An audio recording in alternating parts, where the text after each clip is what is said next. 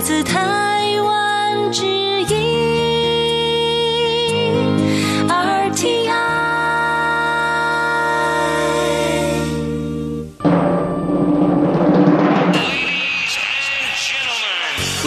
đón nghe chương trình Việt ngữ Đài RTI, truyền thanh từ Đài Loan.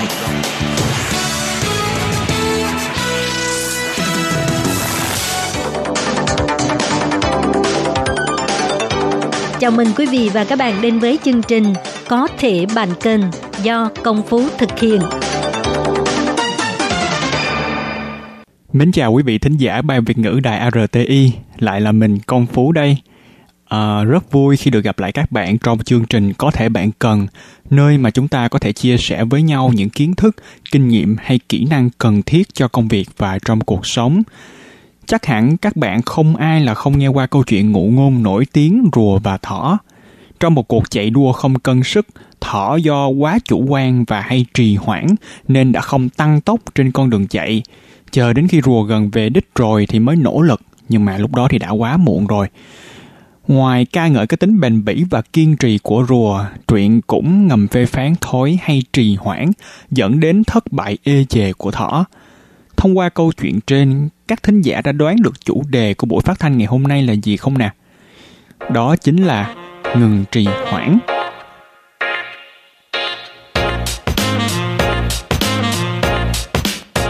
Vậy trì hoãn là gì? Trì hoãn hay còn có những cái tên gọi khác với nghĩa tương tự như là tính chần chừ nè, thói hay lề mề nè, rồi u lì nè, vân vân. Đây là thuật ngữ trong tâm lý học chỉ về những thói quen của con người có xu hướng tự hoãn lại, chưa muốn bắt tay vào làm ngay một công việc mình phải làm, hoặc có tâm lý chờ và để một thời gian sau mới thực hiện. Ví dụ nha, ngày mai Phú phải nộp một bài báo cáo quan trọng chẳng hạn cho một môn học ở trường, và Phú cần phải hoàn thành nó trong ngày hôm nay. Nhân tiện hôm nay đẹp trời, Phú quyết định ra công viên gần nhà để đi dạo để thêm tinh thần viết bài báo cáo. Nhưng mà sau đó Phú lại la cà thêm vài cái trung tâm thương mại vì nghe bảo có giảm giá cuối năm.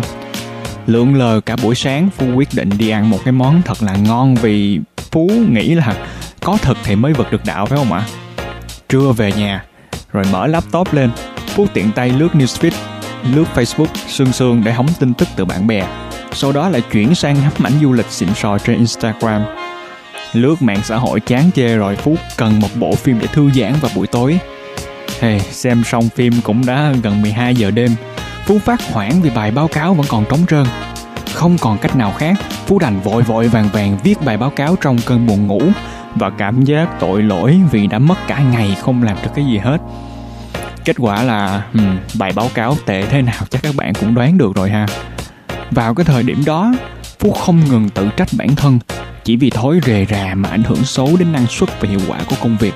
Phú đoán là quý vị thính giả chắc chắn cũng đã ít nhất một lần gặp rắc rối không ít vì tính trì hoãn của bản thân, đúng không ạ? Theo nghiên cứu của các nhà tâm lý học thì có đến 80-90% sinh viên đại học có dấu hiệu của sự trì hoãn. Liên tục trì hoãn trong một thời gian dài có thể đem lại nhiều hậu quả và rắc rối trong công việc, học tập và trong đời sống. Bạn có biết rằng trì hoãn càng lâu bạn lại càng cảm thấy căng thẳng và cắn rứt vì không đáp ứng được cam kết về thời hạn nè. Những cảm xúc tiêu cực này lại càng thúc đẩy bạn trì hoãn lâu dài hơn nữa. Thậm chí các triệu chứng nghiêm trọng về sức khỏe cũng xuất hiện như là mất ngủ kéo dài, rối loạn nhịp sinh học hoặc là stress nặng. Mà quan trọng nhất là chính thói trì hoãn này sẽ làm giảm sự tin tưởng từ bạn bè, thầy cô, đồng nghiệp về chất lượng hoàn thành công việc của bạn. Vậy thì chúng ta phải làm gì để ngưng trì hoãn và bắt tay vào hoàn thành một công việc đây? Đừng lo lắng, Phú sẽ mách ngay với các bạn 3 phương pháp mà bản thân Phú đã áp dụng và thấy cực kỳ hiệu quả nhé. Phương pháp đầu tiên được gọi là Pomodoro. Đây là một phương pháp quản trị thời gian nâng cao tối đa sự tập trung trong công việc, được ra mắt vào năm 1980 bởi Francesco Cirillo. Ông là một CEO người Ý của một công ty phần mềm. Lý do ra đời cái tên phương pháp này rất là thú vị nha các bạn. Trong tiếng Ý, Pomodoro có nghĩa là quả cà chua, và Francesco Cirillo đã dùng một chiếc đồng hồ hình quả cà chua để theo dõi thời gian khi sáng tạo phương pháp này đó. Nếu bạn cảm thấy nguyên nhân trì hoãn của bản thân là do khó tập trung một thời gian dài thì đây chính là phương pháp dành cho bạn.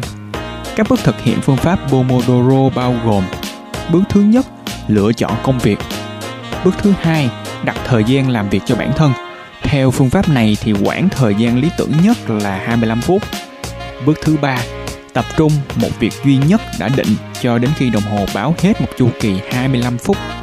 Bước thứ tư, tạm dừng công việc và giải lao từ 3 đến 5 phút, sau đó tiếp tục công việc.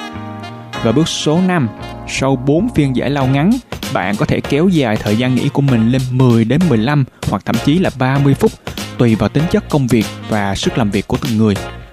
Lúc đầu khi tham khảo phương pháp này, Phú cảm thấy khá là hoang mang và cũng không có tin tưởng lắm vào hiệu quả của nó. Nhưng khi thử áp dụng thì Phú thật sự rất bất ngờ luôn các bạn ạ.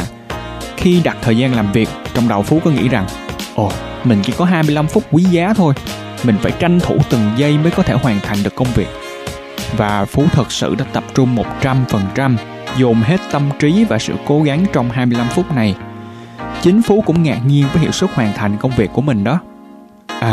Khi thực hiện phương pháp Pomodoro này, có một số cái nguyên tắc mà bạn nhất định phải tuân thủ để đạt hiệu quả cao nhất. Đầu tiên, bạn phải đảm bảo bạn chỉ làm một việc duy nhất trong khoảng thời gian đã đặt ra. Trong khoảng thời gian giải lao, bạn cần phải ở trạng thái thư giãn tuyệt đối.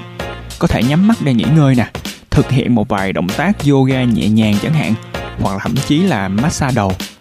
Nhưng tuyệt đối không được đụng đến Internet nha các bạn, bởi vì sử dụng mạng Internet sẽ kích thích sự hưng phấn và khiến não bộ mệt mỏi hơn đó các bạn ạ. Phương pháp thứ hai là gì nhỉ? Đó chính là quy tắc 2 phút. Quyển sách Atomic Habits của tác giả James Clear có đề cập đến cái chủ đề chúng ta có thể tự đánh lừa bản thân để trở thành người mà mình mong muốn. Một trong những ví dụ kinh điển cho chủ đề này là cách giải thích của James Clear về quy tắc 2 phút. Khi bạn bắt đầu một thói quen, chỉ cần chưa đến 2 phút để thực hiện chúng. Phú cực kỳ tâm đắc với phương pháp này và Phú tin rằng khi nghe Phú chia sẻ xong, các bạn có thể ngay lập tức áp dụng luôn nha. Quy tắc này gồm có 2 nguyên lý chính. Nguyên lý thứ nhất, hãy làm ngay nếu việc đó chưa mất đến 2 phút. Có ti tỉ việc lặt vặt hàng ngày mà bạn mất rất ít thời gian để có thể hoàn thành chúng. Chẳng hạn như là gấp đống quần áo vừa mới giặt nè, cất vài cuốn sách vương vãi trên bàn nè, rửa bát đũa sau khi ăn xong nè, vân vân. Nhưng tất nhiên rồi, với các thánh trì hoãn thì sẽ chật lưỡi và nghĩ rằng việc nhỏ mà ngày mai làm cũng được, hay là thôi để gom lại cuối tuần làm luôn một thể. Và đến cuối tuần thì sao nhỉ? Dĩ nhiên là bạn sẽ ngập trong công việc giữa tuần còn dang dở nè, và nghiễm nhiên lãng quên những công việc lặt vặt này. Điều này lặp đi lặp lại khiến núi công việc của bạn cứ chất đống, và bạn phải mất gấp nhiều lần thời gian của 2 phút để có thể giải quyết chúng. Hãy tạo thói quen làm việc nhỏ ngay lập tức, vì nó chỉ tốn của bạn không đến 2 phút. Ngay lúc này hãy nhìn xung quanh bạn xem có việc nào bạn có thể xử lý ngay trong một nốt nhạc không ha. Phú cũng sẽ cùng các bạn thực hiện phương pháp này nhé. 2 phút, bắt đầu.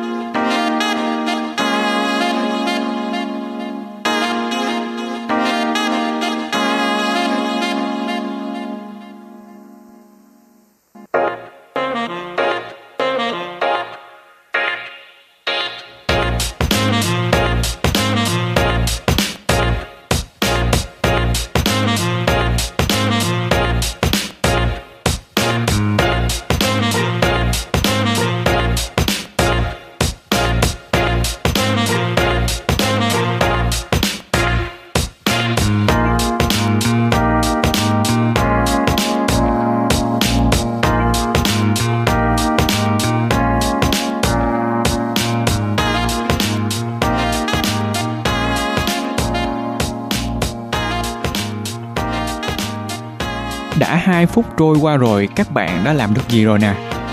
Riêng Phú thì đã kịp xếp lại đống tài liệu Phú đặt lung tung ở trên bàn thu âm nè. Rồi đó, các bạn thấy chưa? Tụi mình cũng có thể hoàn thành những công việc nhỏ chỉ trong vòng 2 phút ngắn ngủi thôi. Còn chần chờ gì nữa, nghe xong số phát sóng này là lập tức thực hiện luôn nha các bạn. Nguyên lý thứ 2 của nguyên tắc 2 phút chính là tạo thói quen bắt đầu công việc trong 2 phút. Đương nhiên là không thể làm xong việc trong vòng 2 phút rồi. Đương nhiên rồi các bạn. Nhưng bạn thử bắt đầu bước đầu tiên của một việc gì đó xem. Chẳng hạn như trước khi chạy bộ, việc xỏ giày và bước ra khỏi cửa chỉ mất chưa đến 2 phút để thực hiện. Trước khi đọc sách, 2 phút đã đủ để bạn dở sách ra và chuẩn bị bút để highlight những đoạn quan trọng rồi. Hay như lúc luyện tiếng Hoa chẳng hạn, bật máy tính và mở video của kênh dạy tiếng Hoa mà bạn yêu thích, chẳng hạn như chương trình học tiếng Hoa của đài RTI nè. Rõ ràng chỉ tốn chưa đến 2 phút để bắt đầu đúng không nè? Mục tiêu chính của nguyên tắc này là giúp bạn tạo một thói quen một cách kiên định.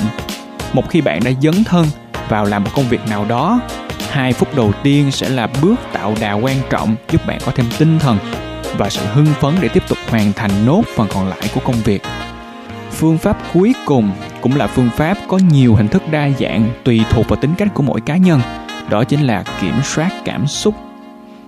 Theo nhiều nghiên cứu, ổn định cảm xúc là yếu tố quan trọng để giúp bạn chống lại thói trì hoãn. Vậy chúng ta phải làm gì để giải phóng cảm xúc tiêu cực, ổn định cảm xúc tích cực đây ta? Mỗi người đều có cách để kiểm soát cảm xúc riêng, còn Phú sẽ chia sẻ những cách mà Phú sẽ cảm thấy hữu hiệu với bản thân của mình nhất nhé. Thứ nhất, bạn có thể tìm đến những bậc tiền bối hoặc mà những người mà bạn cảm thấy tin tưởng để tâm sự và xin lời khuyên. Thời gian gần đây, Phú đang vật lộn với luận văn thạc sĩ và nhiều lúc cũng cảm thấy mất phương hướng và liên tục trì hoãn. Phú đã tìm đến giáo sư hướng dẫn luận văn của mình và trình bày hết những băn khoăn cũng như là những cái cảm xúc lẫn lộn trong thời gian viết luận văn này. Tin Phú đi các bạn, chỉ một cuộc nói chuyện ngắn thôi cũng có thể giúp bạn ổn định tâm lý và sẵn sàng để tiếp tục chiến đấu để hoàn thành công việc đấy. Một biện pháp cực kỳ hữu hiệu khác là biết nhìn nhận và đánh giá đúng sự tiến bộ của bản thân. Mỗi lần cảm thấy chán nản, muốn buông xuôi bài luận, Phú lại nghĩ đến những hướng nghiên cứu hay ho mà mình vừa tìm ra, hay là những lời khen, những lời động viên của thầy hướng dẫn khi mà Phú báo cáo luận văn lần 1.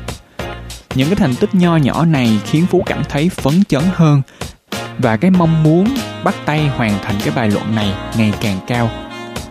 Ngoài ra, việc thiền hay là tập thể dục cũng cực kỳ hữu hiệu để giúp bạn kiểm soát cảm xúc đấy.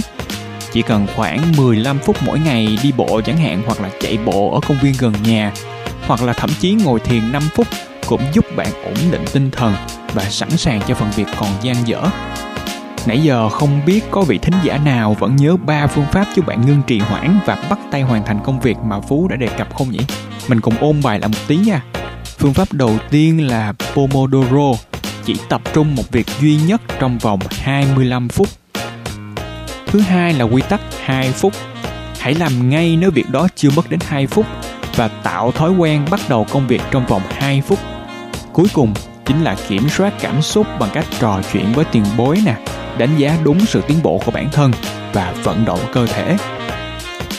Sự trì hoãn được hình thành từ tâm lý, nhưng Phú tin rằng mỗi chúng ta đều có quyền quyết định bản thân có muốn trì hoãn hay là không. Cứ thử làm một phép so sánh đơn giản. Mỗi 1 giây trì hoãn đồng nghĩa với việc bạn đang bị bỏ lại so với 7 tỷ người còn lại trên thế giới. Nghe sợ rồi đúng không nào? Thời gian thì không có chờ đợi ai cả. Vậy sau số phát thanh này, các bạn hãy thử áp dụng những phương pháp trên và nhớ cho Phú biết kết quả nha. Phú chờ tin tốt từ các bạn đó. Còn bây giờ thì xin chào và hẹn gặp lại quý thính giả trong số phát thanh tiếp theo của chương trình Có Thể Bạn Cần. Chúc các bạn một tuần làm việc thật hiệu quả nhé.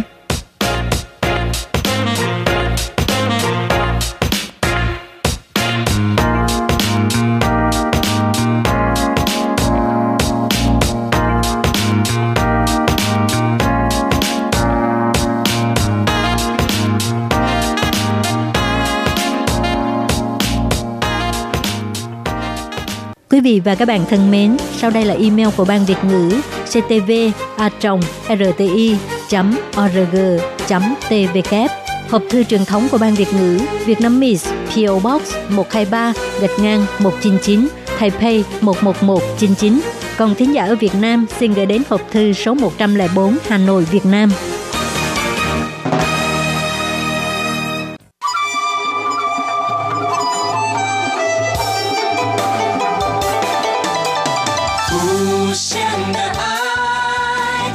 Hãy subscribe cho kênh Ghiền Mì Gõ để không bỏ lỡ những video hấp dẫn. 永恒的关怀，来自台湾之音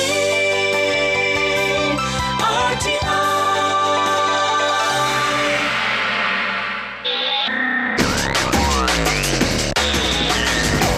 Quý vị đang đón nghe chương trình Việt ngữ tại RTI, truyền thanh từ Đài Loan.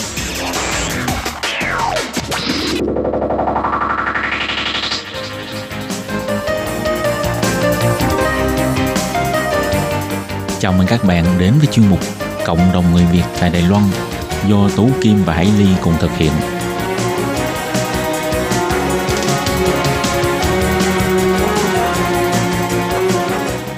Hello, Tố Kim và Hải Ly xin kính chào các bạn. Hoan nghênh các bạn đã đến với chuyên mục Cộng đồng người Việt ngày hôm nay của chúng tôi.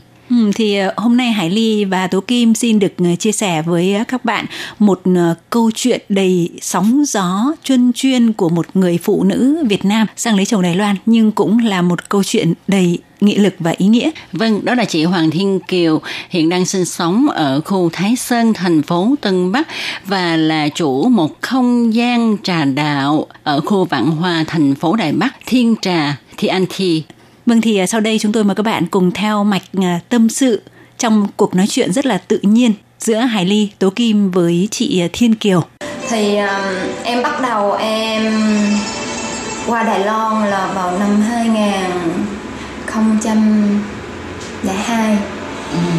Lúc đấy qua thì mình thực sự cuộc sống nó không có như mình nghĩ một cách là có thể nói là hoàn toàn không nằm trong cái nghĩ cái biết của mình luôn. Đối với em là nó trời ơi nó rất là ghê. Khi đó năm đó là em bao nhiêu tuổi? Năm đấy chắc em được 18, tại vì em biết là ba mẹ có thay đổi được tuổi của em, lớn hơn 1 tuổi.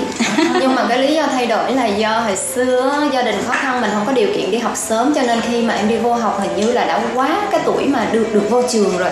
Cái đấy cái tuổi của em chỉ được bổ túc, nhưng mà ba thì muốn cho em vô học trường bình thường, cho nên là sửa tuổi em nhỏ lại, nhỏ hơn cái tuổi của mình tới hình như 3 tuổi để mình vô trường, rồi sau đó cái lớn lên cái sửa lại để cho mình lập gia đình, là thôi thêm tuổi vô là đủ tuổi để đi lập gia đình, cho nên lúc đấy còn rất là nhỏ. Cái nhỏ về cái tuổi nó không thành vấn đề, nhưng mà do mình hồi xưa mình không có đi ngoài lấy chồng ra là mình ở quê, công việc rẫy trồng trọt thôi, đi học không có tiếp cận gì nhiều, không có biết gì hết đó. Vậy là em sang Đài Loan như vậy là từ năm 2002 đến bây giờ là 19 năm đúng không? Dạ đúng rồi. Bé lớn mà... em là sinh châu 2003, bé nhỏ là 2004. Vậy em quen ông xã trong cái trường hợp như thế nào? Do một người công nhân của ảnh dẫn về, thì lúc đấy ảnh cũng không có nghĩ là về lần này là sẽ tìm vợ ở Việt Nam đâu, vì cái trường hợp của ảnh cũng rất là đặc biệt, cho nên là khi mà em thì lúc đấy chủ yếu là bà nội nói là có một người quen thì dẫn về, thì em đi để biết, với lại mình cũng nghĩ từ năm 13 tuổi là em đã có ý định lấy chồng nước ngoài để phụ giúp gia đình vì quá khổ. Mấy đứa em còn rất là nhỏ, em có 2 đứa em trai và 2 đứa em gái, thì em nghĩ là mình đi nước ngoài mình phụ giúp cha mẹ thì ít gì hay mấy đứa em của mình nó sẽ có điều kiện học tiếp, giống như không như mình là mình không có điều kiện học nữa, thì em nghĩ chỉ một người mà có thể cho những đứa em có điều kiện học, và ba mẹ sẽ có một cái ngôi nhà mà không có bị phải trời mưa phải dột. Hồi xưa mình làm mỗi khi trời mưa là nó sẽ ướt, thì chỉ đơn thuần là cái niệm đấy là từ năm 13 tuổi cơ. Wow. Rồi khi mà nghĩ là thôi có ai mà đủ duyên mà muốn lấy mình thì mình cứ gả thôi, là đơn giản. Mình không có hề tìm những điều kiện mà phải nói là cái người này phù hợp hay không phù hợp, nó chẳng qua là chỉ là cái mục đích để mình thoát nghèo thôi. Đúng, cho nên khi mà qua tới Đài Loan mà mình gặp những cái mà không như mình nghĩ, giống như là em qua tới Đài Loan mới biết là chồng em ổng đã là một người đã có gia đình, tức là đã từng trước đây đã Hiện tại luôn, vẫn ở với vợ. Nhưng mà vì ấy, lúc đấy là vợ ảnh là giống như từ trẻ là bị cái tử cung cắt bỏ. Thì lúc đấy ảnh về lấy em là ảnh đã 50, hình như 49 tuổi thì phải, em nhớ là vậy. Thì ổng xếp bột lên cái niệm là muốn có đứa con. Với lại nhìn thấy em, ảnh nói là mình thấy mình cũng rất là ở dưới quê, rất là nhìn cũng rất là đơn thuần, không có giống như nghĩ là có thể làm khó khăn đến cho ảnh, thì ảnh nghĩ như vậy.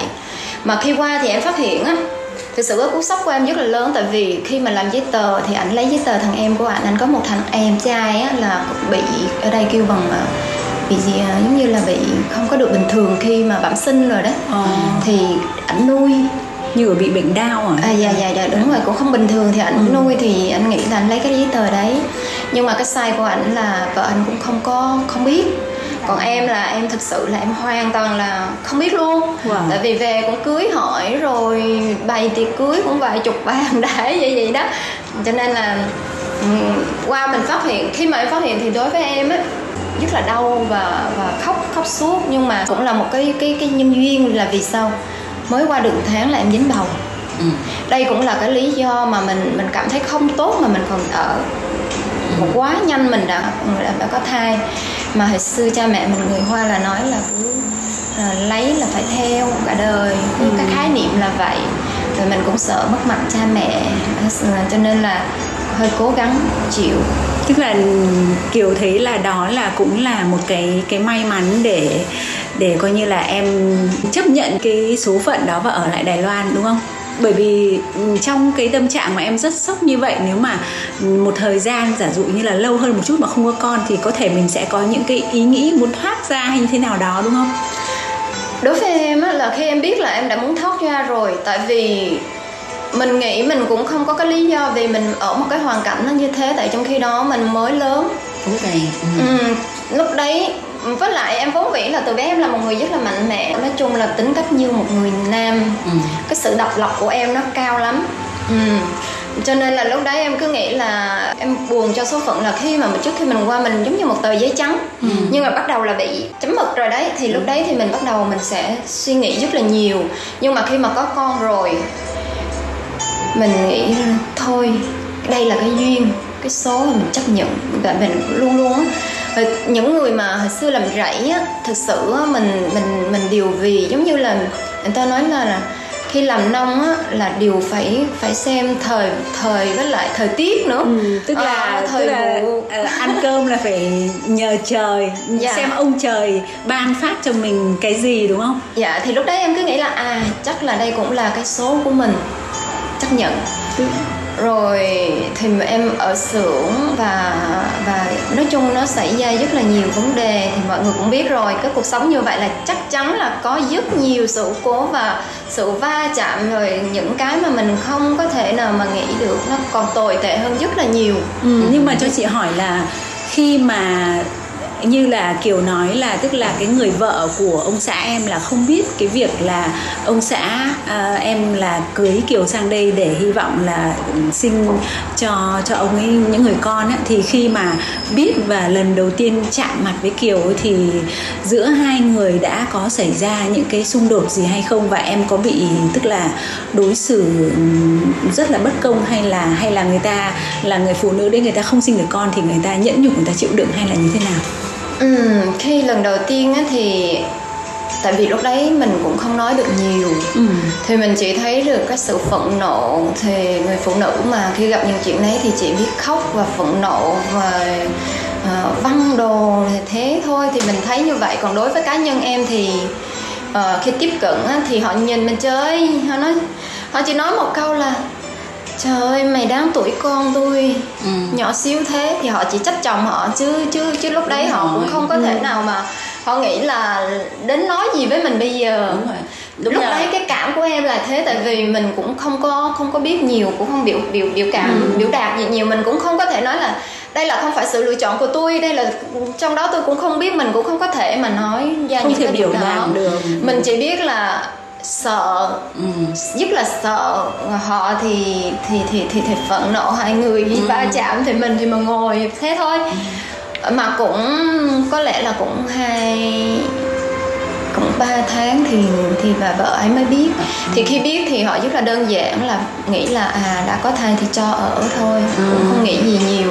Thì ở trong xưởng, nhưng mà lúc đấy thì rất là kinh khủng. Nói chung là nhiều cái đi qua thì mình không có muốn nói lại nhiều chi tiết quá, nhưng quan trọng là mình đại khái mình biết là vậy thôi. Không, nhưng mà chị nghĩ rằng là có lẽ là đấy cũng là một trong những cái điều mà khiến chị vừa mới có nói với Kiều là chị cảm thấy phải có một cái sự thâm trầm nhất định. Nhưng mà chị không nghĩ là câu chuyện của em nó lại đến mức như vậy, mà chị chỉ được biết trước đây là tức là chồng em đã mất rồi và một mình em phải lo cho hai con nhỏ thôi. Nhưng mà hôm nay chị mới được biết cái câu chuyện của Kiều. Thực sự là chị rất là cảm động và rất là khâm phục em, bởi vì nói thực sự nếu mà là một người mà không vững vàng ấy, bởi vì nếu mà một thiếu nữ vừa mới ra đời thôi mà đã vấp phải một cái chuyện như vậy ấy, thì thực sự là không phải là ai cũng có khả năng để chống trả và có thể vượt qua, bởi vì nó cái cú sốc đấy nó quá lớn đối với mình đây. Chỉ riêng cái việc mà độ tuổi của em với là ông xã em và em đến một đất nước xa lạ như vậy, nó đã là một cái điều rất khó thích nghi rồi, trong khi mà ngôn ngữ như Kiều nói lúc đầu mình cũng không biết nhiều, huống hồ là mình rơi vào một cái tình cảnh có nghĩa là mình tự nhiên trở thành một người thứ ba như vậy mà mình hoàn toàn không muốn. Đó, thì khi gặp cái chuyện như vậy thì em một mình chịu đựng hay là em có chia sẻ và để cho gia đình em biết cái chuyện này hay không? Dạ không luôn. Thì giai đoạn đầu em không hề nói, không nói câu nào luôn. Cho khi mà đứa bé thứ hai em ra đời là mẹ qua thì lúc đấy mẹ mới biết. Rồi nhưng mà lúc đấy thực sự cái nơi mà cái xưởng chồng em làm là làm thu mua phế liệu. Ổng mướn công nhân đều là Việt Nam, thì lúc đấy ổng mướn có 3-4 người gì đấy, nhưng mà họ nhìn em với một cái con mắt rất là khác và không khách sáo tí nào, có thể dùng những lời nặng đối với em luôn. Nhưng trong khi đó họ vẫn là nam. Em đã bị chửi thẳng luôn. Thì lúc đấy em cái nỗi đau mà mình gặp nó không có làm cho mình cảm thấy tuyệt vọng bằng khi mà gặp được những người đồng hương mà không hiểu và thương yêu mình, nương đỡ mình, mà còn dùng những cái lời nặng, thì lúc đấy em mới cảm thấy rất là tuyệt vọng. Mình nghĩ là sao kỳ thế, không cần biết là lý do gì, nhưng mà lúc đấy tại vì thực sự họ cũng nghĩ là bà chủ cũng đối với tôi rất là tốt, cũng như là cũng đứng ở góc bà chủ của họ để mà nhìn, để mà đối với mình. Thì lúc đấy là vậy, em cũng không nghĩ gì nhiều. Nhưng mà được có cái là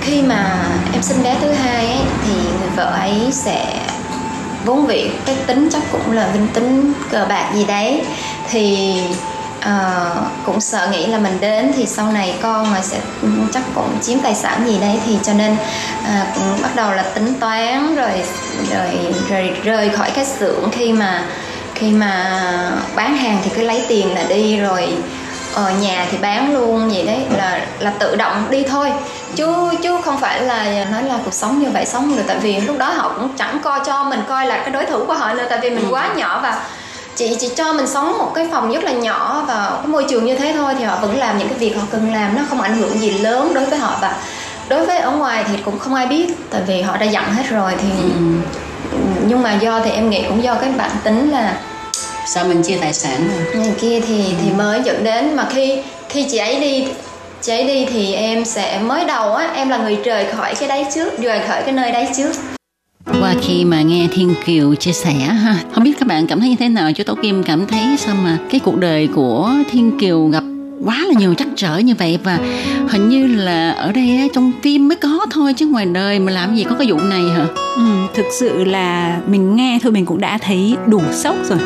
Mà nhất là với một cô gái trẻ như vậy và lần đầu tiên bước chân tới xứ người mà mình đã phải đối mặt với vô vàn những cái sự bất hạnh như vậy, và cái điều đó nó không chỉ dừng lại ở đây đâu.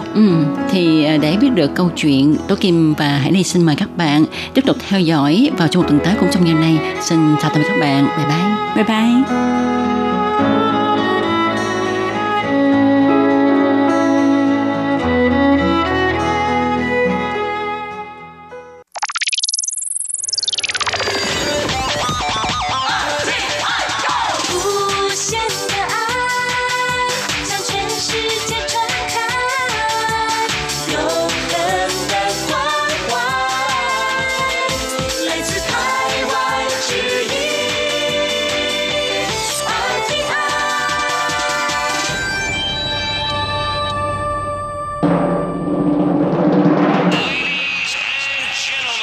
Quý vị đang đón nghe chương trình Việt ngữ Đài RTI, truyền thanh từ Đài Loan.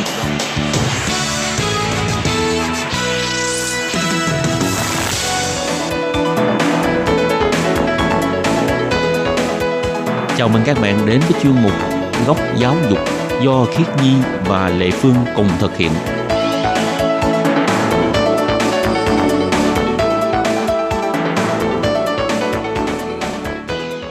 Khiết Nhi và Lệ Phương xin chào các bạn thân mến, các bạn đang đón nghe chuyên mục Góc Giáo dục. Mỗi lần Lệ Phương coi những cái bộ phim mà giới thiệu các thanh niên trẻ tuổi có một cái hoài bão đó là tới những vùng sâu, vùng xa để dạy dạy cho các trẻ em. Thực ra cũng không phải nghèo khó, chỉ vì cái vị trí địa lý thôi, cho nên ít có cơ hội được tiếp nhận giáo dục ha. Cho nên là Phương cảm thấy những cái bộ phim nó rất là hay, nó đi vào lòng người ha. Tại vì có một cái tình thương người rất là bao la. Khi nhìn nghĩ á, đây là cũng là một cái điều rất là tốt, là tại vì thường là trong các trường đại học á đều sẽ có tổ chức những cái hoạt động thiện nguyện nè, hay là có tổ chức những cái hoạt động để cho người trẻ tuổi có thể đi làm tình nguyện viên hay là đi đến cái vùng sâu vùng xa, gọi là để mà cống hiến cái sức lực của mình. Thì như thế là vừa có thể cho những người trẻ tuổi có những cái gọi là sức mạnh tích cực ha, mà vừa có thể đóng góp cho những cái nơi mà vùng sâu vùng xa. Thì như chị Lê Phương nói thì vùng sâu vùng xa ở đây không nhất thiết là phải là đói hay là nghèo, mà tại vì do cái vị trí địa lý cho nên là so với lại những em nhỏ ở khu vực thành phố sẽ thiệt thòi hơn trong cái việc mà tiếp cận với lại nguồn tài nguyên giáo dục hơn. Mà Lê Phương thấy đất nước nào cũng vậy ha, cũng sẽ có những thầy cô giáo trẻ tuổi có nhiều cái ước mơ, những cái hoài bão mình vì mọi người như vậy ha. Thì hôm nay trong chung mục Góc Giáo dục mình sẽ giới thiệu về một cái đề tài có liên quan tới những gì Lệ Phương với Khiết Nhi và đang nói. Nói chung là một cái chủ đề gọi là sức mạnh của sự thay đổi giáo dục ở vùng sâu, vùng xa. Thì cái hoạt động này là do tổ chức giảng dạy vì Đài Loan Teach for Taiwan thực hiện. Thì xin mời các bạn cùng đón nghe chuyên mục của ngày hôm nay nhé.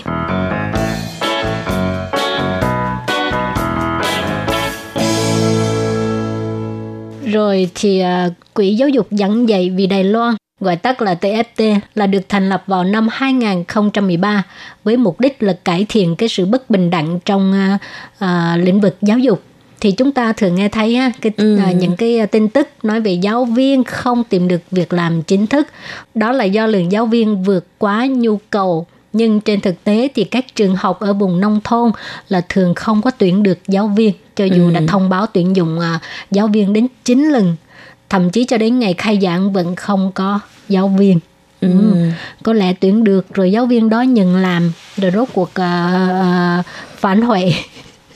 Tức là một sẽ không đến đúng không? Nhưng mà thật ra thì đúng là sẽ có cái trường hợp hay là có cái hiện tượng là phần lớn mọi người đều muốn đến cái thành phố lớn, còn ở vùng sâu vùng xa thì rất là thiếu nhân lực về cái khoản mà giảng dạy hay là y tế chăm sóc.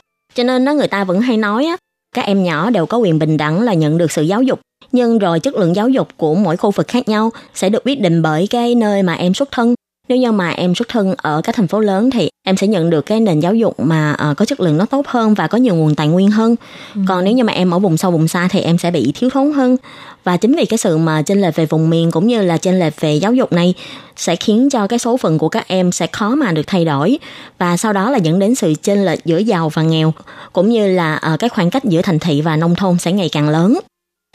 Thì năm 2012 là có cô Lưu An Định là người sáng lập quỹ TFT, đang làm việc ở Mỹ. Chỉ qua lời thuật của cha mẹ là cô biết được cái tình trạng giáo dục của trẻ em ở vùng nông thôn Đài Loan, cho nên đã đưa ra một cái ví dụ về tổ chức phi lợi nhuận Giảng dạy vì nước Mỹ, là một tổ chức hàng năm chuyên tuyển dụng các sinh viên ưu tú vừa tốt nghiệp đến dạy tại các vùng khó khăn nhất. Thì như tìm được giải pháp, cô Lưu An Đình cùng cha mẹ của cô là đã dệt nên một cái mơ ước, đó là thành lập Quỹ Giáo dục vì Đài Loan TFT ngay trong cái cuộc trò chuyện điện thoại quốc tế giữa ba người, tức là giữa cô Đình với ba mẹ của cô ấy. Rồi sau đó thì cô Đình lập tức tìm cách liên lạc với Quỹ Giáo dục vì Mỹ. thì tại Đài Loan cha mẹ cô cũng liên kết với các tổ chức và những người quan tâm đến công tác giáo dục ở các vùng nông thôn xa xôi. Thì qua một cái thời gian nghiên cứu và liên lạc ha, thì cái quỹ TFT là dần dần được hình thành. Và vốn dĩ chị đặt mình ở vai trò cố vấn, lập kế hoạch thôi, nhưng mà cô Định thì càng đầu tư vào công việc thì cô càng quan tâm nhiều hơn đến các vùng nông thôn xa xôi của Đài Loan. Và trong cuốn sách Live for Home do mình sáng tác, cô Lưu An Định cũng viết là nghĩ lại tại sao lại thành lập quỹ TFT, không chỉ là muốn thay đổi vùng sâu vùng xa mà còn phải thay đổi cả thế hệ của chúng ta, tiếp nhận sự phê phán, phải bắt đầu từ bản thân mình bằng cách xắn tay áo lên, lao vào cuộc, làm điểm khởi đầu cho sự thay đổi. Và cũng chính vì thế mà cô An Định đã lao vào cái công cuộc thay đổi cho số phận của các trẻ em ở vùng sâu vùng xa. Khi mà nói đến cô Lưu An Định này, thực ra thì cô An Định đã sang Mỹ học vào năm 2008. Lúc đó là cô đã nhận được học bổng toàn phần và trải qua vô số những ngày tháng như sắp bị đánh gục. Và sau đó là đứng lên và cuối cùng cô đã tốt nghiệp và nhận giải thưởng luận văn, đồng thời và làm việc cho một công ty tư vấn nổi tiếng của Mỹ. Cô Đô An Định cũng kể lại thì ngay từ nhỏ cô cũng không ngừng yêu cầu mình là muốn mình hướng đến một cái sự thành công. Cho đến khi sang dạy học ở Ghana và Haiti thì cô mới nhận ra rằng sự phong phú của cuộc sống không phải đến từ danh lợi và phải biết thế nào là lắng nghe và bầu bạn, thế nào là giáo dục, đó mới là giá trị đáng quý nhất giữa người với người. Cuối cùng thì cô cũng từ bỏ tất cả những thành tựu mà cô đã có được khi ở Mỹ bằng chính sự nỗ lực của mình, quyết định quay trở về Đài Loan để làm công việc là cải cách giáo dục. Thì có lẽ cái hành động mang đầy cảm giác sứ mệnh của cô Định ha là đã thu hút khá đông thanh niên ưu tú như cô.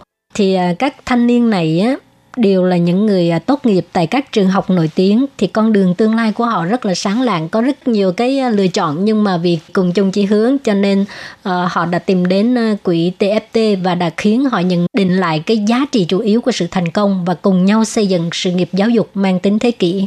Sau một thời gian thực hiện, và mặc dù là hiện nay sự thiếu hụt giáo viên tại vùng sâu vùng xa là rất nghiêm trọng, nhưng cũng không vì vậy mà quỹ TFT có thể thu nhận tất cả những người đến đăng ký. Không phải là ai đến đăng ký cũng được quỹ TFT thu nhận. Việc tuyển dụng giáo viên phải được thông qua 3 giai đoạn, là trong đó bao gồm là chọn đọc đơn xin tuyển dụng, và tiếp đến nữa là phải phỏng vấn qua mạng. Sau khi mà phỏng vấn qua mạng đã đạt yêu cầu rồi thì sẽ tiến hành phỏng vấn trực tiếp.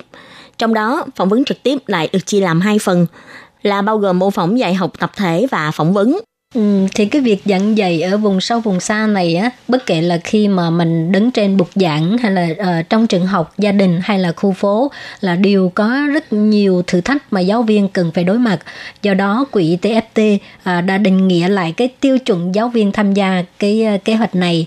Thì ngoài năng lực dạy học ra, các giáo viên cần phải hội đủ các năng lực như là giải quyết vấn đề nè, hiểu được chính mình, rồi đứng dậy sau thất bại.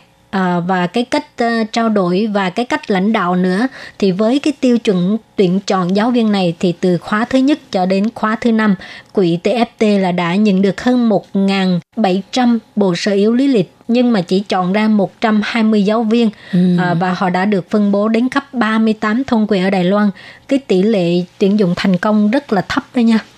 Nói chung là mặc dù là họ thiếu giáo viên, nhưng mà không có nghĩa là bất kỳ ai đến thì họ cũng sẽ nhận. Họ cũng phải có một cái sự xét tuyển là xem người đó có phù hợp hay không. Như thế thì sẽ đảm bảo được là những cái giáo viên đến vùng sâu vùng xa đều có một cái chất lượng giảng dạy. Thì để cho các em ở vùng sâu vùng xa cũng sẽ nhận được một cái sự giảng dạy có chất lượng. Và sau khi những cái giáo viên này được tuyển chọn thì các giáo viên này cũng phải trải qua cái quá trình đào tạo tập trung trong vòng 6 tuần, và đồng thời thì họ cũng phải thông qua một tuần thực tập tổng kết, tức là vừa có đào tạo tập trung nè và vừa phải có thời gian thực tập giảng dạy thì mới gọi là đủ tiêu chuẩn để mà đi giảng dạy cho các em nhỏ ở vùng sâu vùng xa. Rồi thì bây giờ mình giới thiệu về cái cách giảng dạy của các giáo viên này ở trường tiểu học Trung Minh ha. Thì trường tiểu học này ở Vân Lâm, và có đến 90% giáo viên là được đào tạo từ hệ thống TFT. Thì các giáo viên này sẽ tự thiết kế cái đề thi bằng cách phương thức khác nhau như là thi thực tế hay là kiểm tra trên giấy, để cho các em vận dụng những điều mà mình đã học để hoàn thành bài thi của mình. Thì cái kết quả đánh giá cuối cùng không chỉ có điểm thi mà thôi, mà còn có cái lời nhận xét của giáo viên về cái tính cách này, thái độ của học sinh trong quá trình học tập. Thì chủ nhiệm phòng hành chính tổng hợp trường Trung Minh, cô Tống Uyển Dung, người từng là giáo viên của TFT khóa 2 cho biết, Kiểm tra không phải là muốn biết trẻ thi được bao nhiêu điểm, mà là thông qua đó để biết được trẻ học hỏi được bao nhiêu. Rồi thì phần nào trẻ không biết thì giáo viên sẽ nỗ lực chỉ dạy cho trẻ là được. Thì cái việc này là cần tới sự đầu tư hết mình của giáo viên và không ngừng điều chỉnh cái tốc độ học tập tùy theo tình trạng của các em. Nếu không có sự đồng lòng mạnh mẽ giữa giáo viên ở trường thì cái việc này sẽ không có dễ dàng thực hiện được. Thì đây là một cái cách dạy rất là hay ha chị Lệ Phương. Tại vì phần lớn các trường học đều chỉ thông qua điểm số để mà đánh giá là học sinh đó có học tốt hay không. Nếu như mà điểm thấp tức là người học sinh đó không có học tốt. Nhưng mà trong cái trường này thì họ lại xem trọng cái việc là học sinh đó đã học được gì trong trường học và thái độ học tập như thế nào, hay là học sinh thì có tính cách như thế nào. Cho nên cái đánh giá của giáo viên dành cho học sinh cũng ngoài điểm số ra, còn có những cái lời nhận xét của giáo viên rất là thiết thực cho học sinh nữa. Đối với lại cái giáo viên của quỹ TFT thì mọi người cũng rất là tâm đắc trong cái vấn đề là làm sao để dạy cho trẻ có được phẩm chất tốt. Thì giáo viên, như các giáo viên ở trường tiểu học Trung Minh, thì cũng muốn là có thể bồi dưỡng phẩm chất của trẻ thông qua các sự ảnh hưởng của môi trường. Chẳng hạn như là vào giờ tan học mỗi ngày thì các thầy cô sẽ tổ chức vòng tròn hoàng hôn và các giáo viên sẽ chia sẻ với học sinh hôm nay em nào thể hiện phẩm chất tốt đẹp nè, đồng thời cũng khích lệ cho các em học sinh chia sẻ hành động tích cực của mình với bạn bè. Ngoài ra còn có thời khắc nho nhỏ, chỉ cần thấy em học sinh nào đó có hành vi nâng cao phẩm chất của mình thì thầy cô sẽ lập tức nói cho trẻ biết, bất kể là vào khi nào và ở đâu. Và thầy cô không phải chỉ dạy mà còn là thực hành bằng hành động thiết thực, biến phẩm chất trở thành sự tích lũy của hàng ngày. Nhưng mà có những giáo viên là khi người ta đi tới vùng sâu vùng xa này á, mới đầu giảng dạy cũng chưa chắc đạt được cái hiệu quả như mình mong muốn. Có thể là trải qua cả gần một năm mới bắt đầu thấy được một cái hiệu quả mà mình mong chờ đó. Chẳng hạn như có một cô giáo, cô đã từng dạy học tại một cái trường tiểu học ở xã Tân Bì, Bình Đông. Thì cô đã dùng hết cách để mà khơi dậy cái sự yêu thích tiếng Anh của các em học sinh, nhưng mà hình như cũng không có hiệu quả cho lắm. Thì sau đó cô lại có một cái cơ duyên, đó là dạy học cho người lớn tuổi.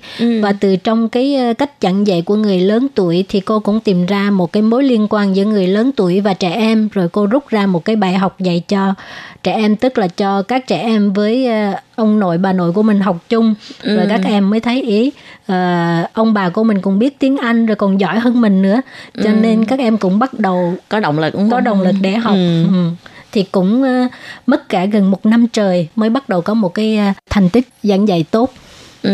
Nói chung là nó còn phải nói đến cái tâm trong giảng dạy nữa, tại vì phải từ từ đi phát hiện ra và đầu tư rất là nhiều thời gian, thì cuối cùng cô ấy mới có thể tìm được cái điểm liên kết giữa người lớn tuổi với lại các em nhỏ ở trong nhà.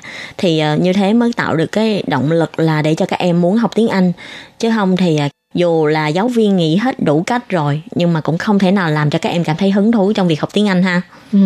Cũng may là không bỏ cuộc đó chứ.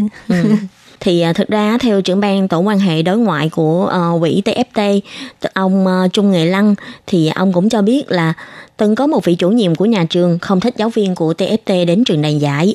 Thì tại vì do là vị chủ nhiệm này cho rằng giáo viên của quỹ TFT có cái thái độ là tích cực thái quá. Tại vì có một số người là họ cũng không có thích những người mà năng nổ quá, thì vì như thế sẽ có một cái sự so sánh ha, là giữa những người mà theo cái cách dạy truyền thống với lại người theo một cái cách dạy là mới và luôn luôn muốn cải cách. Nhưng mà thông qua một cái thời gian thì vị chủ nhiệm này cũng phát hiện ra là giáo viên từ TFT đến giảng dạy thực sự là rất là có nhiệt huyết và rất là có tâm với học sinh. Cho nên lúc đó vị chủ nhiệm này cũng đã thay đổi cái cách nhìn với giáo viên của TFT. Quỹ TFT cũng hy vọng là có thể dựa vào đội ngũ giáo viên của mình để truyền nguồn năng lượng mới cho ngành giáo dục của Đài Loan. Thì đây chính là cái tôn chỉ cũng như là ước muốn của quỹ TFT. Đầu năm mới 2021, đầu năm mới Tân Sửu ha, thì Kiết Nhi với lại Lệ Phương cũng muốn là có thể giới thiệu một cái chương trình mang một cái ý nghĩa rất là có năng lực tích cực cho mọi người ha. Để trong cái lúc mà tình hình dịch Covid-19 sau một năm hoành hành vẫn chưa có kết thúc thì cũng phải có một cái gì đó mang năng lượng tích cực để động viên mọi người cảm thấy là cuộc sống này tràn đầy hy vọng ha chị Lệ Phương. Rồi thì hôm nay trong một góc giáo dục đến đây cũng xin tạm chấm dứt nha. Cảm ơn các bạn đã đón nghe. Bye bye. Bye bye. Hãy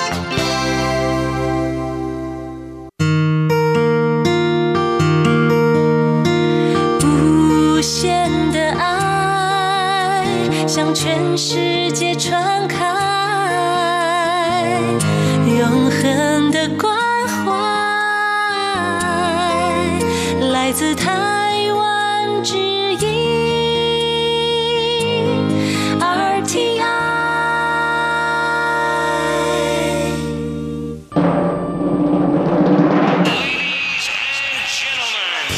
đang đón nghe chương trình Việt ngữ Đài RTI truyền thanh từ Đài Loan.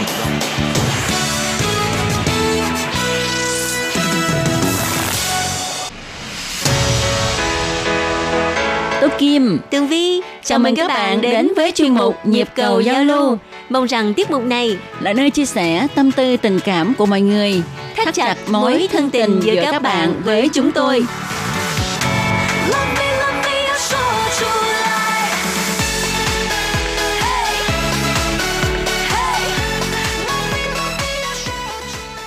Hello, Tố Kim và Tường Vy xin kính chào các bạn. Hoan nghênh các bạn đến với chương mục Nhịp cầu giao lưu ngày hôm nay của chúng tôi. Tố Kim ơi, năm nay có nhận được tiền lì xì không? Hay là Chi có nhiều tiền lì xì không? Nay mùng 10 hết Tết rồi nha. Thì như các bạn biết ha, khi mà chưa có gia đình thì tiền lì xì vô ào ào. Còn lúc mình có gia đình rồi thì tiền như nó ra nhiều hơn nó vô, phải không? Như Tường Vy năm nay thì mình có con nhỏ, cho nên là mình vẫn vô đều đều nha. Càng nhiều con càng vô nhiều hơn ha, có lời phải không? Thì hồi nữa để Tường Vy mời Tố Kim uống thêm ly cà phê nữa. Tự nhiên hôm nay mùng 10 á, mùng 9 khai trương mà, mùng 10 là ngày đi làm bình thường của mọi người rồi á, cho nên là để Tường Vy có dịp á, gọi là kính lão đắc thọ một chút xíu. Chàng ơi, mời có một ly cà phê thôi ha, mới vô là tưởng đâu là mừng quá đi, rồi xong mà chim một câu đó cái... đặng á, mình mời cà phê đúng rồi. Thì cái câu chuyện lì xì mùa Tết á, có rất là nhiều những cái điều vui, thú vị. Thì các vị thính giả ha, năm nay có cái gì vui vào dịp Tết thì nhớ gửi thư vào cho Nhịp cầu giao lưu nha. Đúng vậy ha, và ai nhận được lì xì nhiều thì nói nha. Có ai, gì ai chi nhiều cũng nói luôn, coi như kẻ khổ. Bây giờ thì Nhịp cầu giao lưu xin được trả lời thư của các bạn thính giả thân thương nè. Lá thư đầu tiên được gửi vào ngày 18 tháng 1 năm 2021 là của thính giả ruột của tụi mình đó. Anh La Thiếu Bình. Anh Bình đó. Một trong những thính giả ruột thôi, chứ mà nói ảnh vậy thôi hả, mất công là Tết là có nhiều người ganh tị nha. Là kêu ảnh. Đúng rồi, một trong những thính giả ruột của đài đó. Thì anh cho biết như thế này ha. Sáng nay ngày 18 tháng 1 năm 2021, tôi lại hân hoan nghe tiết mục Nhịp cầu giao lưu của hai bạn trong lúc uống cà phê sáng một mình tại nhà. Các bạn có hỏi là tôi uống cà phê loại gì? Xin thưa, tôi thường uống cà phê sữa gói cho tiện. Chỉ cần 3 phút là nấu xong ấm nước bằng bếp từ, pha một bình trà và một ly cà phê gói. Tôi thường uống Nescafé và đôi khi cũng dùng Vinacafé hoặc là G7. Thì công nhận tiện ha. Thì Tường Vy cũng có lúc uống như vậy đó, nhưng mà nhiều khi á, muốn có một cái gì đó nó đặc biệt hơn và tạo công việc nhiều hơn vào buổi sáng, cho nên là mua dạng cà phê hộp á, xong rồi mỗi lần mà thức dậy á thì sẽ xay cái cà phê hộp đó ra thành bột, rồi mới bỏ vô trong cái tờ giấy lọc á, xong rồi bắt đầu mới nấu nước sôi, rồi bắt đầu pha từ từ để cho nó chảy xuống từ từ. Đó. Thật ra thì cái việc pha cà phê của Tường Vy nó công phu hơn, nhưng mà Tố Kim thích nhất là khi mà chúng ta xay cà phê á, cái mùi thơm của nó bay ra đó. Đúng, cái đó cũng là một cái hưởng thụ ha. Thì buổi sáng mà Tường Vy nhà có con nhỏ, nhiều khi cũng bận rộn thì lấy cà phê 3 trong 1 ra, pha cho nó lẹ. Nhưng mà nhiều khi mà em bé nó chưa có dậy á, thì phải hưởng thụ một chút xíu cái thời gian cho riêng mình, nên là dùng cái cách mà pha cà phê bột đó đó. À, rồi thì trong thư anh viết tiếp nha. Tôi cũng có nghe tiết mục mới 1001 câu chuyện của nàng. Những người phụ nữ trong gia đình tôi đều ở xa. Bà xã đã ly hôn thì ở Sài Gòn, hai đứa con gái thì ở nước ngoài. Nhưng cũng may tôi có một cô bạn gái vong niên ở cùng thành phố Cần Thơ. Cô này xinh đẹp và rất là giỏi, nhanh nhẹn và quyết đoán trong mọi việc. Bằng chứng là cô ấy đã tự kiếm tiền mua sắm nhà riêng khang trang cho mình. Cô một mình làm việc để nuôi 2 con nhỏ, cho chúng đi học ở trường cao cấp, học phí rất đắt. Cuộc mưu sinh rất bận, tuy vậy cô vẫn có thể dành thời gian để thỉnh thoảng đi uống cà phê với tôi và anh bạn của tôi. À, vậy thì anh La Thiếu Bình ơi, anh có thể giới thiệu cái chuyên mục 1001 câu chuyện của nàng cho bạn gái vong niên của anh đó. À, có khi nào mình lại có thêm một cái thính giả ruột nữa đó, là do nhờ anh mai mối đó nha. Với lại anh Đức, bạn của anh ha, thì được anh chia sẻ cũng khá lâu rồi, nhưng mà Tố Kim Tường Vy chưa có được dịp là nhận thơ của anh Đức đó. À đúng rồi. À, có gì anh nhắc giùm nha. À đúng rồi.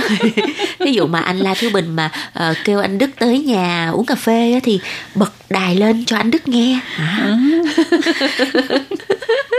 Dụ dỗ ha. Rồi. Đầu năm dụ anh á.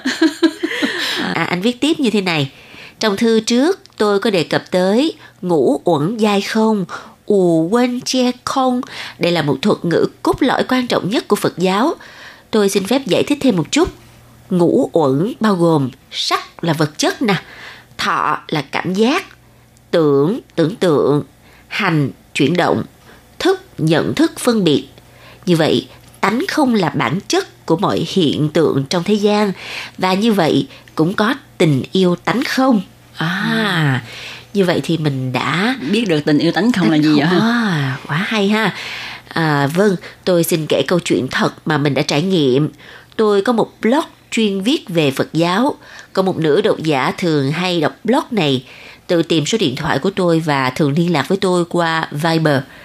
Qua liên lạc, tôi biết cô này ở Hà Nội đã có chồng và có một đứa con gái, nhưng gia đình có nguy cơ đổ vỡ vì ông chồng tuy là con nhà giàu nhưng mâu thuẫn với cha mẹ, thu nhập thì thấp và ở nhà thì cư xử kiểu chồng chúa vợ tôi, trút hết mọi gánh nặng gia đình lên vai vợ.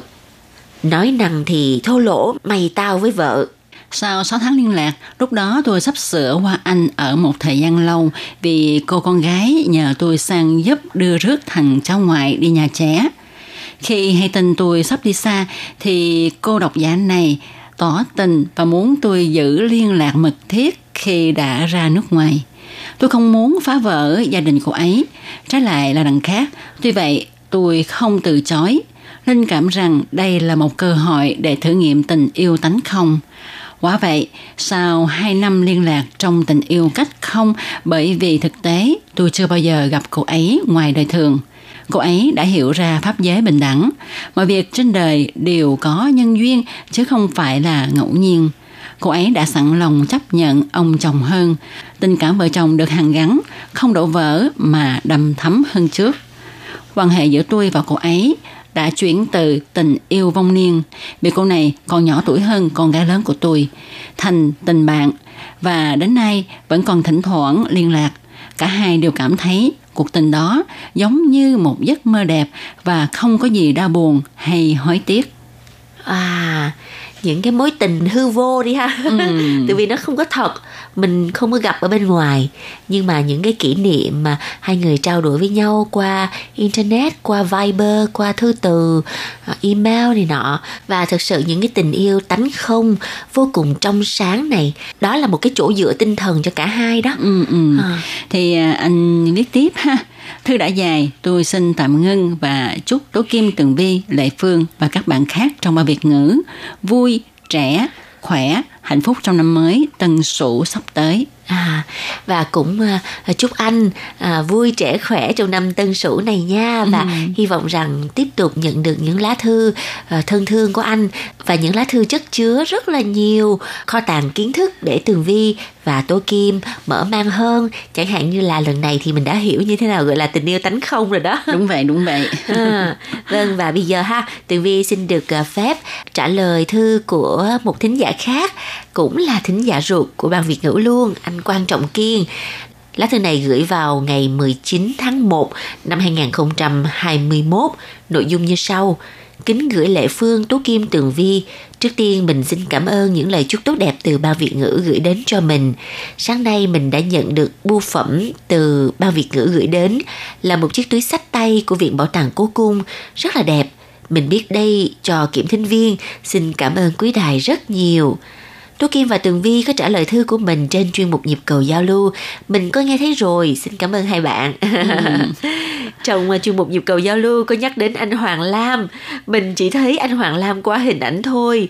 Năm 2014, lịch của RTI được in 13 ban ngôn ngữ. Trong đó có ban Việt ngữ là anh Hoàng Lâm và Tường Vy làm người mẫu rất đẹp đôi. Thì trong lá thư này anh Quan Trọng Kiên cũng đã chụp lại và gửi lại cho Tố Kim, Tường Vy xem đó. Thật là hồi đó cái mặt Tường Vy tròn quay à, còn ngây thơ dễ sợ luôn. Năm 2014 là 7 năm trước đó. Và anh Trọng Kiên có ghi như thế này nè, có miêu tả lại cái hình ảnh mà Tường Vy với anh Hoàng Lâm chụp làm lịch đó. Thì anh Hoàng Lâm mặc đồ truyền thống của Việt Nam, dân võ Thanh Long đẹp ơi là đẹp. Mình còn đang giữ bộ lịch bàn năm 2014 làm lưu niệm. Cho nên Tường Vy đừng có nói anh Hoàng Lâm già chát. Công nhận anh Hoàng Lâm phong độ đẹp trai, ảnh cũng vui tính nữa chứ. Có lần trên chuyên mục Nhịp cầu giao lưu, Tường Vy nói anh Hoàng Lâm nói tiếng Pháp cô đô môn tu xoa là mình cười ơi là cười. Anh Hoàng Lâm vui thiệt. Theo Tố Kim thì thấy là anh Hoàng Lâm có vui tính không? Thì vui đó, bởi vậy mới bị tụi này chọc hoài đó chứ. Nếu mà anh không vui tính thì làm sao tụi này dám nói những cái lời phạm thượng như vậy. Nói chung là anh rất là vui tính và dễ tính nữa. Mình chọc sao cũng không có giận hết trơn á. Đó, rồi anh Trọng Kiên viết như thế này tiếp nha. Mình đã đón nghe chuyên mục mới 1001 câu chuyện của nàng và gặp nhau cuối tuần nói về nhập khẩu thịt heo Mỹ, chất tạo nạc, thị trường bất động sản và mua bán nhà tại Đài Loan nên chú ý những gì, rồi duyên mới vân vân. Mình thấy các nội dung trên đều thiết thực đối với cuộc sống hàng ngày mọi người. Mình sẽ tiếp tục theo dõi những chuyên mục trên. Rất là cảm ơn anh Quan Trọng Kiên ha, đã luôn ủng hộ cho Ban Việt ngữ. Bất cứ Ban Việt ngữ đưa ra những cái chuyên mục nào thì anh cũng luôn đón nghe và có những lời nhận xét để chúng tôi có thể biết được là chuyên mục của mình thực hiện như vậy có thích hợp với thính giả hay không, thính giả có hứng thú với những chuyên mục này hay không. Một lần nữa rất là cảm ơn anh nha. Và anh viết tiếp. Do dịch bệnh Covid-19 đồng thời thực hiện quy định không tụ tập đông người, năm nay công ty mình không tổ chức liên hoan tất niên, do đó mỗi người được nhận 500.000 đồng. Coi như là cái tiền đó để đi ăn tất niên đó. Anh hỏi như thế này, năm nay đài có tổ chức liên hoan tất niên không nhỉ? Nếu có thì chúc Ban Việt ngữ bốc thăm trúng thưởng thắng lớn nha. Năm nay cũng không có anh ạ. Tại vì vào giờ cuối năm á, thì ở Đào Viên có xảy ra một cái vụ là đã nhiễm theo cụm ở bệnh viện Đào Viên á, cho nên hầu như là tất cả những cái lễ tiệc tất niên của các công ty đều hủy bỏ hết. Cho nên năm nay là nhân viên của đài RTI không có tổ chức tất niên thì cũng được nhận tiền đó. Nhận hình như nhiều hơn anh chút xíu á. Rồi anh viết vào cái đoạn cuối thư là năm 2021 đã đến, mình vẫn tiếp tục đồng hành cùng Ban Việt ngữ trong một năm mới. Chúc phúc các anh chị trong Ban Việt ngữ nhiều sức khỏe, vạn sự cát tường. Thính giả Việt Nam Quan Trọng Kiên. Vâng, một lần nữa thì Tố Kim cũng xin thay mặt cho toàn Ban Việt ngữ cảm ơn anh Quan Trọng Kiên rất là nhiều nha, một thính giả luôn đón nghe chương trình của chúng tôi và có những hồi ứng kịp thời cho các chuyên mục. Và chuyên mục hôm nay cũng xin được nói là chào tạm biệt với các bạn tại đây. Xin cảm ơn các bạn đã đón nghe. Thân chào tạm biệt. Bye bye. Bye bye.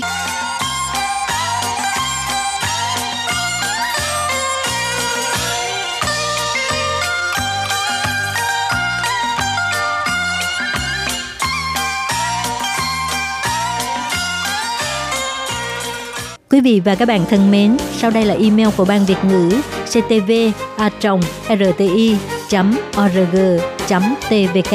Hộp thư truyền thống của Ban Việt ngữ Vietnamese PO Box 123-199 Taipei 11199. Còn thính giả ở Việt Nam xin gửi đến hộp thư số 104 Hà Nội, Việt Nam.